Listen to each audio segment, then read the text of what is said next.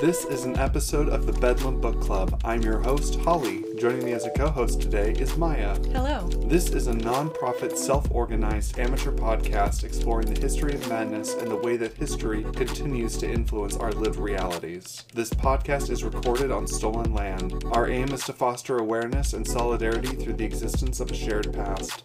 This episode contains mentions of sexism, racism, institutional violence, and ableism. We're going to start off by managing some expectations for this episode. First of all, what are we talking about? So, we're talking about liberatory frameworks, which, as we're going to go into, is basically any ideology or kind of set of systems that seek to change society in fundamental ways to better the lives of people and especially marginalized people. So, the first thing and maybe most important thing to acknowledge is that we are not experts in these topics. We are not. Um, we're going to be covering quite a suite of ideas, and so we just want to flag that. Also, some of these movements are rapidly evolving, and so we have to rely on personal experience to some degree. Much of what we're going to describe is not history, but it is happening in the present. This episode is going to come with a huge reading list, so don't just take our word for it. Go out and explore these resources and see what you find yourself. That really is going to be the best way to learn about these movements. We're just hoping to get you started. Mm-hmm. Yeah, and that bibliography is not going to be a comprehensive reading list. So, why are we talking about this? We've been talking about history up until this point for the most part. Well, a lot of the history that we reviewed last season and the, at the beginning of this season involve harmful frameworks and unethical treatment, oppression, and the consolidation and use of power on mad people. Social movements often encompass histories of institutional harm and shared visions for change for a better world. Um, we also recognize that frameworks for social change can be dense, complicated, and involve lots of specific terminology. So it feels very worthwhile to visit the basics. So if you've never been introduced to these ideas, this is a place to get started. Maybe you've heard them being thrown around. Our hope is that you'll find a movement that speaks to you and that you maybe even consider getting involved. And these movements aren't monoliths either, so they may show up differently in your communities and at your community level. And they're diffuse, they're socially built and constructed, and so it should be an exciting enterprise to figure out how they're showing up in your communities. And if you are a more experienced organizer or you are a scholar of some of these ideas and we you feel like we kind of slipped up you know, let us know. Reach out to us. We have our Instagram and our email at the bottom of every episode. Please provide us a source. Um, not because we don't believe you, but that makes making the corrections a lot easier. Or tell um, us your experience. Yeah, or give us your experience, um, and we will issue an edit. And with that, on to the episode. Great. So there are other frameworks that we're going to identify, and these are kind of a mixture of our terms and some other people's terms kind of trying to unify some some concepts here. Um, and we're going to identify the oppressive framework, a liberal framework, and a liberatory framework. So, for our purposes today, an oppressive framework is any set of laws, systems, or social norms that seek to prevent a certain demographic from fully participating in society or seeks to harm that group for the benefit of another group. And so, like, we might see sexism or racism or ableism as oppressive frameworks. This is kind of the collective, systemic, oppressive approach to try to control a group and extract their labor or extract their freedom or extract whatever it is for the benefit of somebody else. And I think we're talking about frameworks in part because we're thinking about systems of ideas rather than necessarily focusing on institutions themselves. We're talking about what are the ideas that fuel those institutions when they carry out acts that have racist or sexist outcomes. Yeah, how do these people justify themselves, basically? Right. So, the next one that we want to acknowledge that we're not going to talk very much about is a liberal framework. And for our purposes today, that's any set of laws, systems, or social norms that seek to include marginalized demographics into society as it exists, but does not aim to change society itself to the comfort of those in power. So a seat at the table. It's a seat at the table, but you don't get to choose what's on the menu. You know, society has not fundamentally changed. You just are given some platitudes. Versus a liberatory framework, which we're defining here today as ideals that seek to change society at fundamental levels in order to better the lives and conditions of all people, especially through the lens of a certain demographic experience and intersections. If liberal frameworks is a seat at the table, liberatory frameworks is flipping the table over. I think that's a good mental image. Yeah, flipping over the table and reassembling everything so that everybody actually has what they need. Mm-hmm. And it is fully participatory in defining and co creating the conditions that define their lives. It's giving agency back to people who have not had agency. So, what are we going to talk about first? So, I think the one that's most directly relevant to what we've been talking about, which is disability justice. And this is a framework that I think is really an inspiration to us in the work that we're doing. Mm-hmm. It's definitely a lens that we try to apply to the work that we're doing. So, when we're saying, well, this was an oppressive system, this was a liberatory system in the history that we've talked about, this is what we've had in the back of our mind this whole time. For a brief definition, disability justice seeks to create an accessible world full of rest and connection.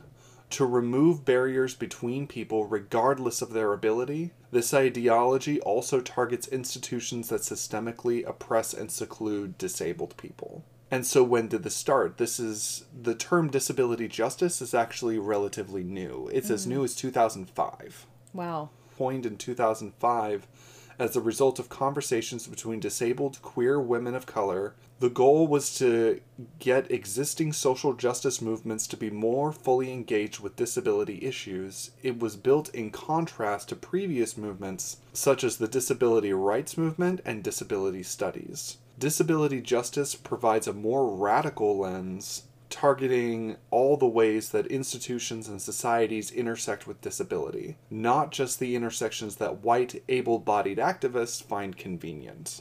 And so, to use some of the terminology that we were using before, these women's argument was that the frameworks that were in place, the disability rights movement and disability studies, were liberal movements. They were liberal frameworks and what they said is they wanted more than that. They wanted to flip the table and they wanted a society that was going to be more inclusive. And I think it's really important to call out that we're talking about the brilliance and innovation of queer disabled women of color.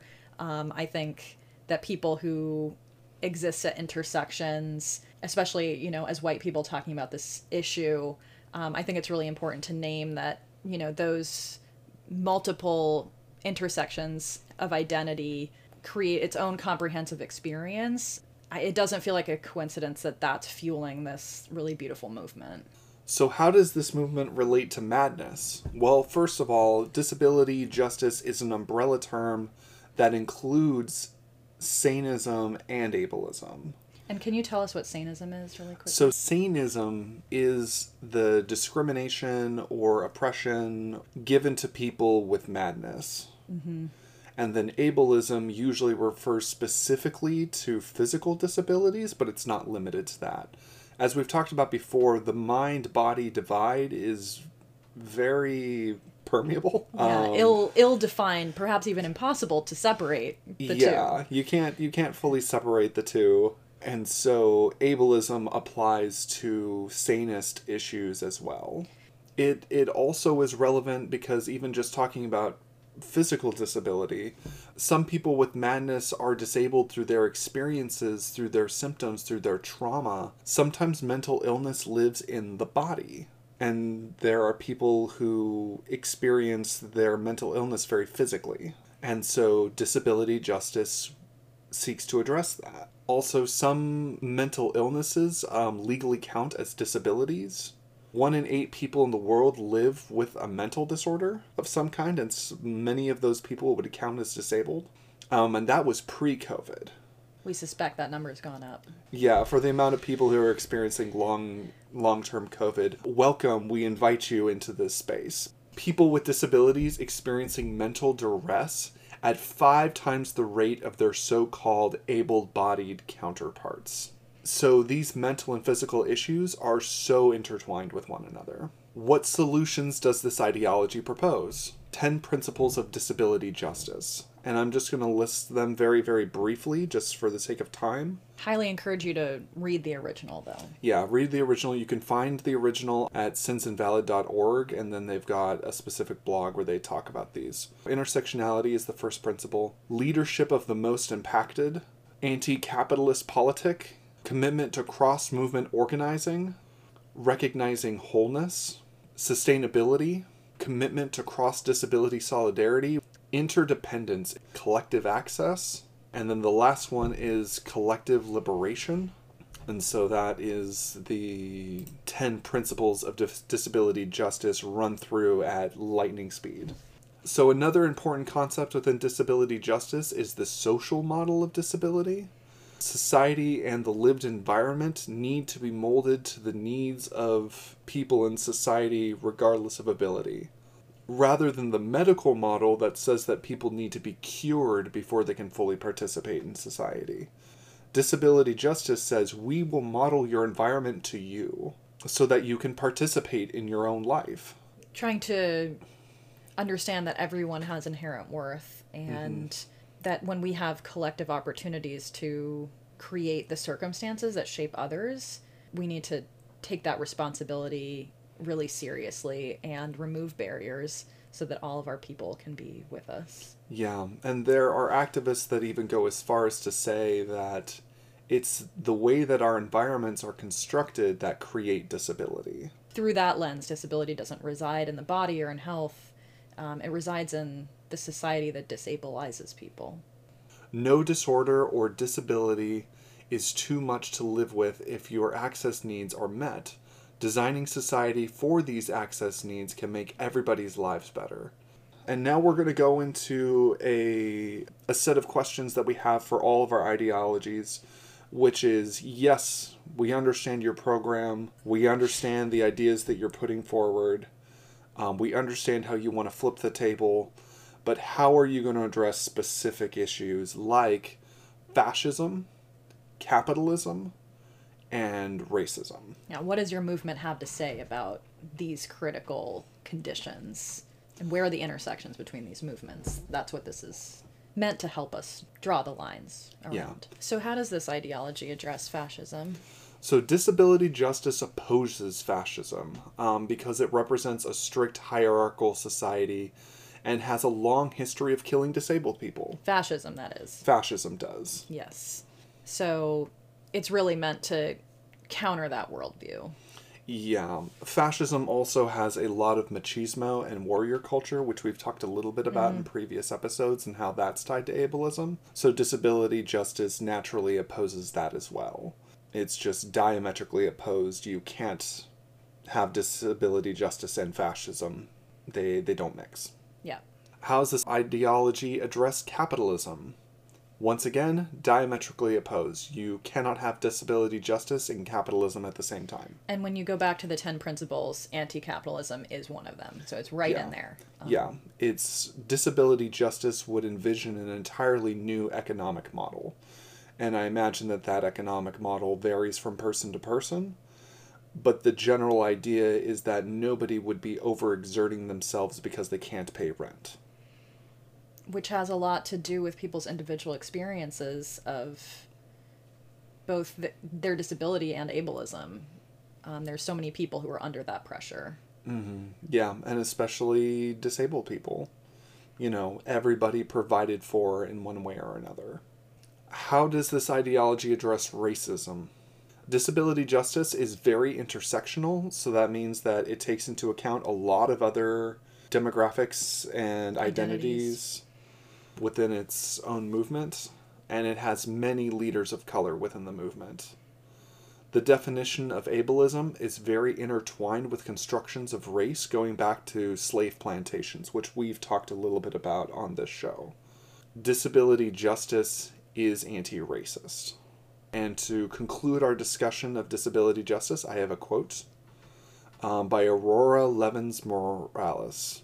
Quote, there is no neutral body from which our bodies deviate. Society has written deep into each strand of tissue of every living person on earth. No body stands outside the consequences of injustice and inequality. What our bodies require in order to thrive is what the world requires. If there is a map to get there, it can be found in the atlas of our skin and bone and blood, in the tracks of neurotransmitters and antibodies. End quote. We should do more quoting on the show. That's Yeah. so beautiful. Yeah, we really should do more quotes. I thought that that one was really nice. So look to the atlas of your body to find your path to a better world.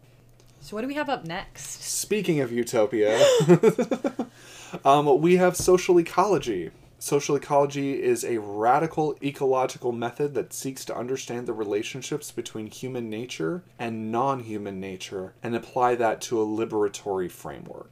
You're gonna have to walk me through that a little bit more, but I think we're gonna get there. I'm already confused. So, it is a way of understanding nature with humans as a part of that nature. So okay, so inclusive, an inclusive definition of nature rather than an oppositional definition. Yeah, it's not civilization against nature, like we've seen so many times in previous episodes. Social ecology is the idea that humans and human civilization are nature, are natural, but we have fallen out of line with non human nature and ecology. We're kind of running on our own time, um, and on a capitalist time specifically. Right. So what would it change about the way that we see our world if we were a part of that whole instead of an aberration from it?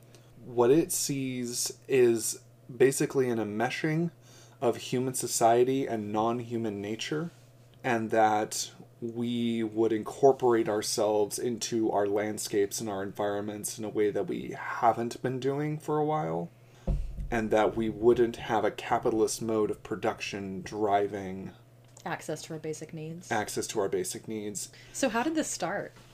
It was founded in part. There was a larger community around this, but the person who gets the most credit is is uh, the Jewish American theorist Murray Bookchin.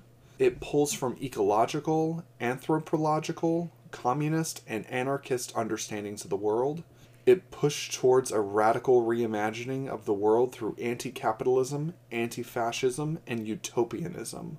And utopianism is generally the idea of envisioning the best world that you can imagine the most equitable, the most easy to live in. So it's based on ecological, Marxist, anarchist, feminist, and other types of movements as well. So, what does it have to do with madness? This seems like it's a little bit out of left field. Did you just want to talk about Murray Bookchin? Is I that do, how we got here? I do like to talk about Murray Bookchin and social ecology, but I want for people in the audience to think about how the environment contributes to madness. Stress can aggravate and even cause all kinds of mental disorders and trauma. So, the utopianism of social ecology helps us envision a world that, say, uh, doesn't have traffic, that has competent public transportation, that has clean air, that has lively commons that are accessible, um, that has food readily available, that has accessible streets, you know, a world where everybody is cared for. Solar punk is also great for this. Solar punk is a tradition that kind of comes out of social ecology that would encourage people to look up. But social ecology is so much more than daydreaming. Um, it's also a critical lens to examine society, history, prehistory, hierarchy, and ecology. This critical lens helps us to dissect the world around us um, and better understand it. It also helps us to understand where we have come from and where we might go. The one trick with social ecology is that it's more of a methodology than it is a practice. That means it's up to the reader to imagine for themselves what a better world would look like and how to make trade offs, which is maybe the whole point. Social ecology is a very powerful tool but without intersecting with other liberatory ideologies, one person's utopia might be another person's dystopia. So that's an important thing to keep in mind is like a collectivism in how this is approached. Individual envisioning or daydreaming, as you say, is not the point or the intended outcome. How does this ideology tackle big issues? How does this uh, deal with fascism? Social ecology sees itself not only as opposed to fascism, but provides scholarly critique of right wing and even liberal movements. Like, when it comes to fascism, social ecology is not messing around. Like, it is, there is volumes of texts and essays and books around this issue. Which makes it interesting to think about the social ecolo- ecological view of fascism as kind of reinforcing that boundary between human and nature. Yeah, and so social ecology and fascism are ideologically opposed. They they believe completely opposite things about nature. Fascism wants to dominate nature, uh, and social ecology wants to incorporate itself into it and live harmoniously with it. What about capitalism? Social ecology largely sees hierarchy and capitalism as the driving focus of climate change and human misery. So, not excited? Not excited. Very opposed. Um, how does this ideology address racism? Social ecology has historically addressed racial issues tangentially, So, not its focus. not its focus, but in recent decades has incorporated racial issues more eagerly. Um, and sees the domination of human by human as the basis for human domination of nature, which is a really key concept and worth meditating on. Quote, What compels me to fight this society is, of course, outrage over injustice, a love of freedom, and a feeling of responsibility for perpetuating and enlarging the human spirit, its beauty, creativity, and latent capacity to improve the world. I do not care to come to terms with an irrational society that corrodes all that is valuable in humanity, that eats away at all that is beautiful and noble in the human experience. And that's Murray Bookchin. And that's Murray Bookchin. There, that is an ethos of non acceptance and non passivity. All right, moving on to feminism. What is feminism? Feminism is a huge topic. It's as a movement, at least in the US and, and, and Europe, the West, it's been around for a while. Yeah, I mean, depending on when you cite its origins, um, we could be talking about centuries. Yeah, so it's a big topic. We're not going to cover it all here. There was a lot of history I, I kind of had to gut from this episode, even though I wanted to get into it, but it just. Uh, th- this whole thing wound up being too long. If you're yearning for more, though, we'd be excited to hear it. So, feminism could generally be described as a movement aimed at the dissolution of patriarchy, equality for women, promotion of sexual liberation, reproductive rights, and the prevention of sexual violence with intersections into queer liberation, black and indigenous liberation, and liberation of men from patriarchy. A kind of rescue operation. That's not a bad way to put it. So, how did how did we get here with feminism? How did it start? Yeah. So women's movements are much older than our focus, kind of like with disability justice. Like we've been talking about this since we've had these categories of people. Yeah, we trust that people are engaged actively in their own experience and their own liberation, whether or not it's documented. Yeah, wherever there is oppression, there is resistance. You just have to look for it. In the United States, specifically, early women's power movements were associated with abolition movements to abolish slavery in the 1830s. Many women at the time saw the plight of black enslaved people and drew parallels to their own situation, which is a little iffy. Yeah, tenuous to say the least. And thus launching a long history of problematic white feminism. Yes. Ugh. Ugh. uh, can't Go get into it.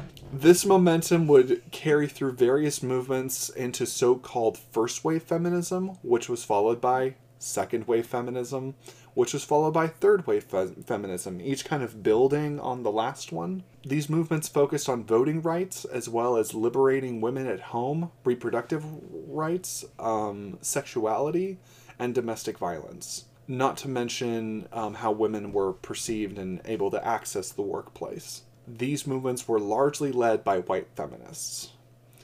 But now we come to, in the modern day, the fourth wave of feminism, which focuses largely on women's empowerment and combating sexual violence. It is also notably the most inclusive in terms of sexual orientation, race, and gender, including men. Seeing all of these people as victims of patriarchal structures, though the inclusion of disabled people has been spotty and tenuous. So, what does this have to do with madness? Gender has been long intertwined with madness, from the inception of hysteria to gender dysphoria still being in the DSM 5. Women were often stripped of their rights and placed into asylums or given lobotomies solely on the word of a man. Women and queer people have historically been vulnerable to the mental health care system. Othering in oppressive societies begets oppressive harm. Yes. So, what are its solutions? Feminism looks to protect all of these individuals and identities and intersections from patriarchy, as well as men who often suffer the mental pressures of having to conform to patriarchal standards themselves. Feminism also envisions a world where human sexuality can be expressed more freely and healthily, um, intersecting with queer issues. Feminism also seeks to free everybody to express their gender in a way that feels best to them. So, how does this ideology handle big issues? How does this um, ideology address fascism? Fascism is essentially super patriarchy. So, feminism is naturally opposed to it.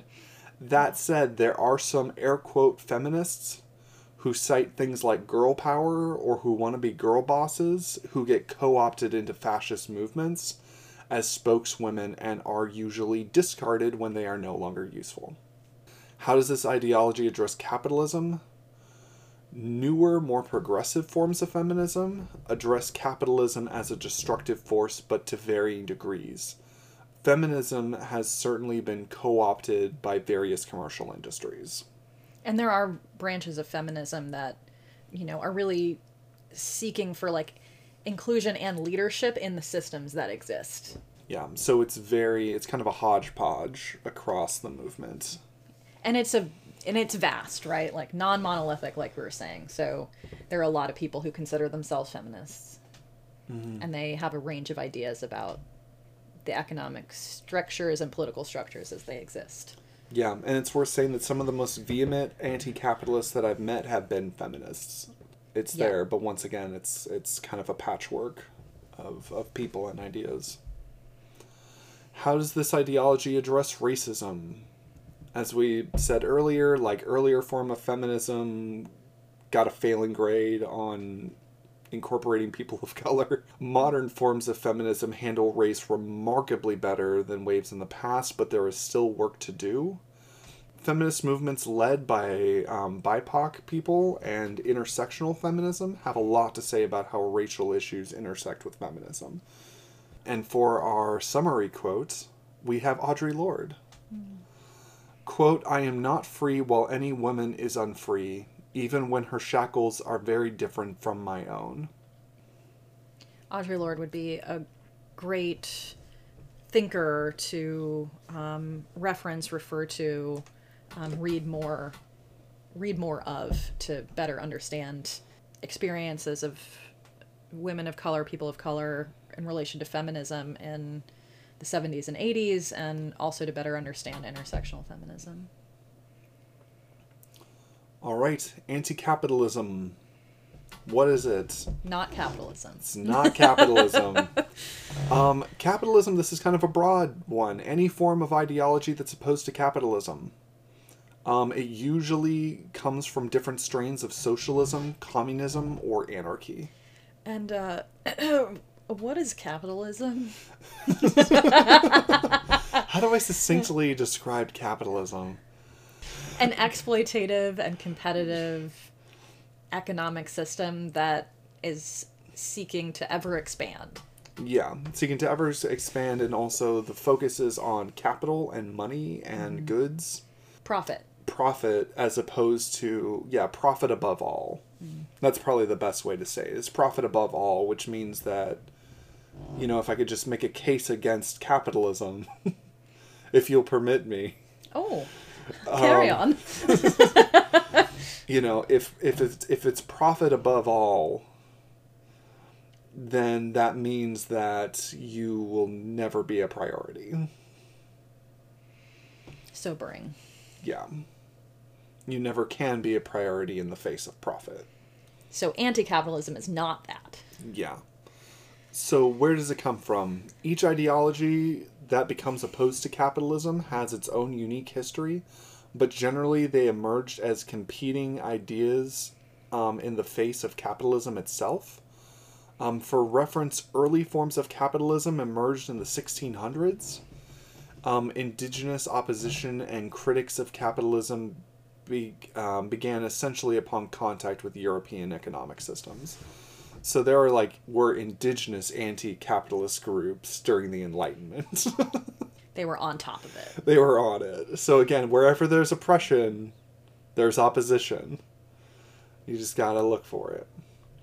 Um, how does this ideology intersect with madness? Um, kind of like what I was saying before. Like you can never be a priority so long as profit is valued above all else. Um, capitalism is not a fair and equitable system for disabled people, especially, or just most people generally lots of people can't keep up with the demands of a 40 hour work week, let alone um, if they don't have the accommodations that they need. Capitalism has been disastrous for the disabled community specifically. So, what solutions does it propose? Anti capitalism seeks to oppose capitalism and replace it with more equitable systems though what those systems look like varies from person to person. If you talk to a communist or you talk to an anarchist, you're going to get very different answers. And you're probably going to get confused if you're me, but we're doing our best. So, how does this ideology tackle big problems like fascism? like fascism? Um, some anti capitalists see capitalism and fascism as linked ideologies. And with which is a topic for another day. We're we're already doing a lot out here. That's that's a different podcast. And so they will oppose both adamantly. What does it want to do about capitalism? It wants to abolish it. We just, that's what we've been talking about. Smash.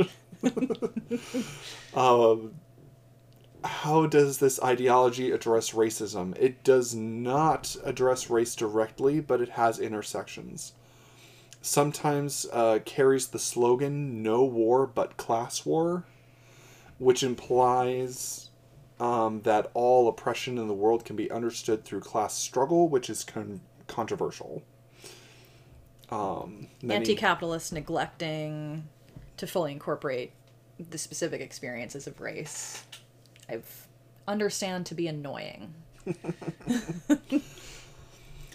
A quote from Mark Fisher It's easier to imagine the end of the world than the end of capitalism. That feels true. Yeah. I can imagine the end of the world right now.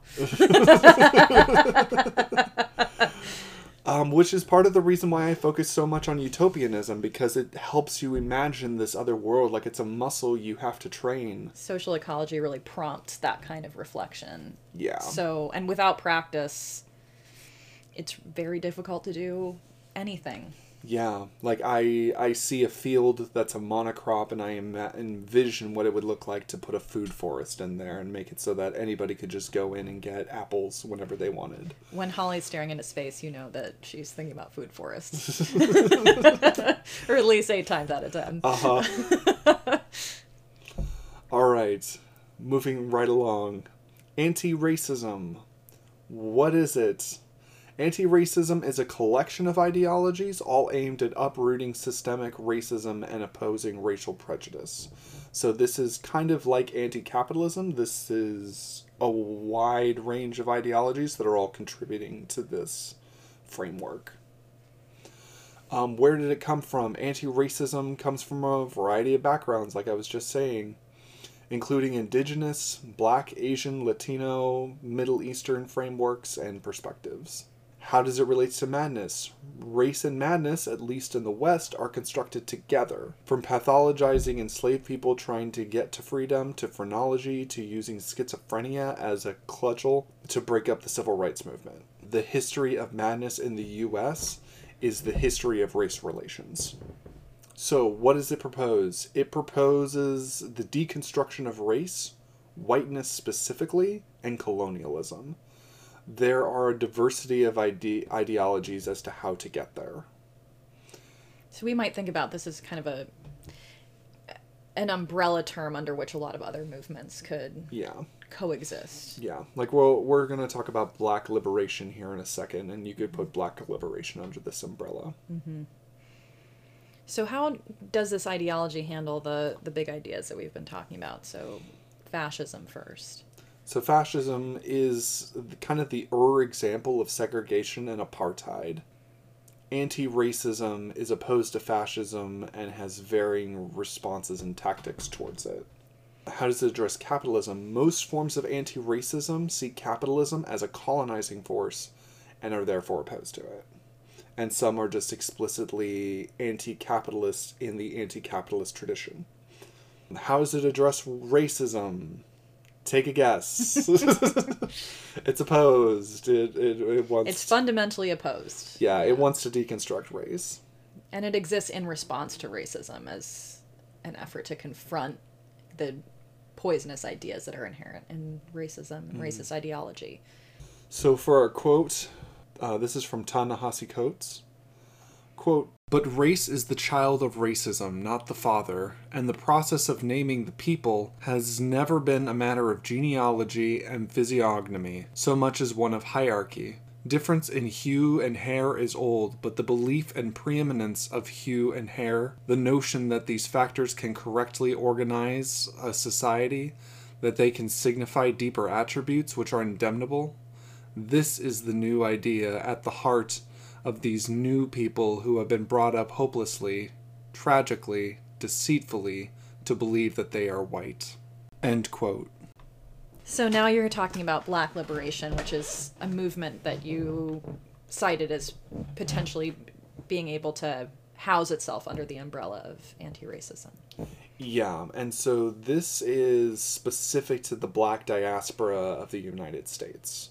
It has a strong focus on intersectionality and can be seen as a broad social movement. So, where did it come from? Early black liberation efforts began um, around the same time as European chattel slavery. Again, where there's oppression, there is opposition, and it has ultimately been around since racism itself, notably in Europe in the 1500s. It was also inspired by the work of abolitionists. Many would say that the abolitionist work is not yet done. Um, movements in both the United States and South Africa saw notable upticks in the 1960s. Here we see the rise of civil rights movements, um, the Black Panther Party, and the FBI operations to dismantle both of them the Black Panther Party were largely intersectional and were specifically involved in disability struggles for their duration. Wow. This included fighting psychiatric abuse. Lastly, the, and most recently, we have the Black Lives Matter movement, which is still ongoing. So, what does it have to do with madness aside from the Black Panther Party showing up for to you know to address psychiatric abuse? is just one more way that they were just so cool. so cool. Um, so race and madness in the West were constructed together. So again, from pathologizing enslaved people trying to get to freedom to using schizophrenia to try to break up the civil rights movements. The history of madness in the U.S. is also the history of black liberation.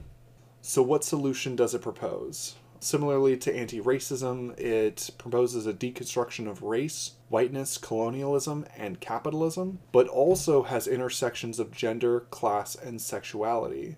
It um, has consistently called for police accountability, if not straight up abolition of the police. How does this handle big issues?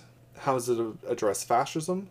it opposes fascism, especially white supremacist groups like the police. Um, how does it address capitalism? It sees it sees capitalism as a larger colonial project and should be dismantled.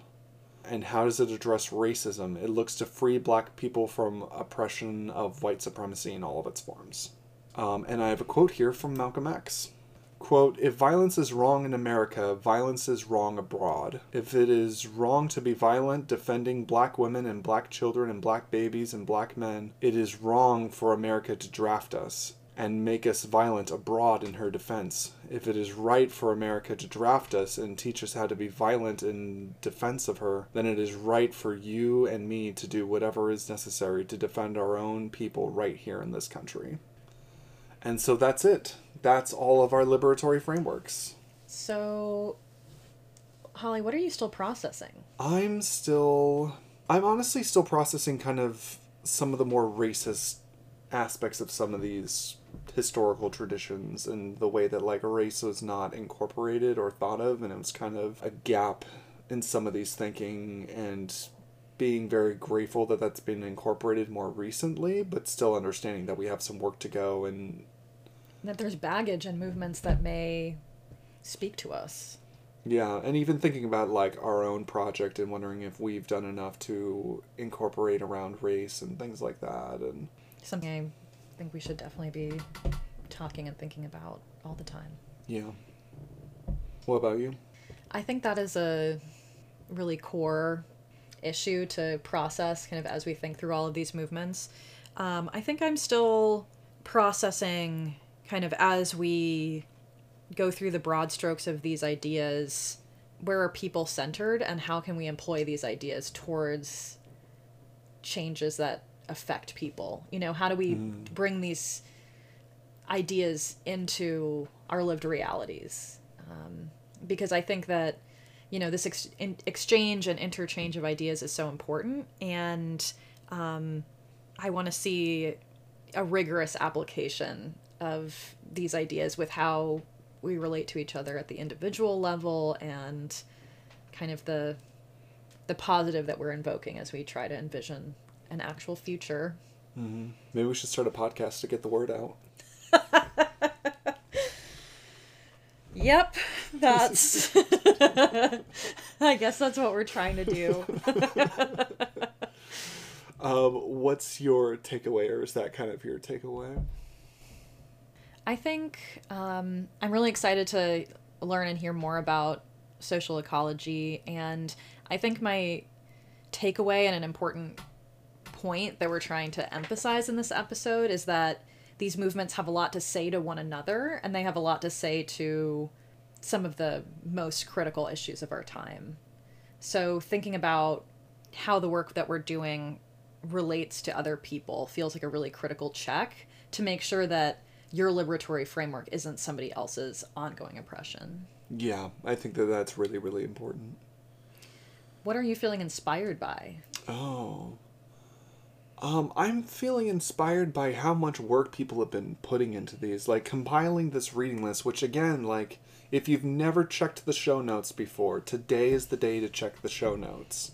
Because there's so many resources there and there's so many places to get started. It's amazing the amount of work people have put into this. Mm-hmm. Um, and, and you makes... can read their words. Like, you can go to, like, the elders the movement you know like the movement participants you can you know like you can go online like there's some you know you can go to where the work is happening and you can hear directly from them and that's got to be the coolest thing ever. Yeah it's really really amazing. You can also go on places like youtube and they just have lectures up. Like if you can't afford the book one libraries are amazing resources and two you can go online and look up the author and then there will be a lecture by them and you can listen to the lecture and they'll talk about their book. We all have learning that we can be doing that's oriented towards action. And finding community and finding like minded people. Yeah. It's what we're trying to do. Yeah. All right. I'm Holly. I'm Maya. This has been the Bedlam Book Club.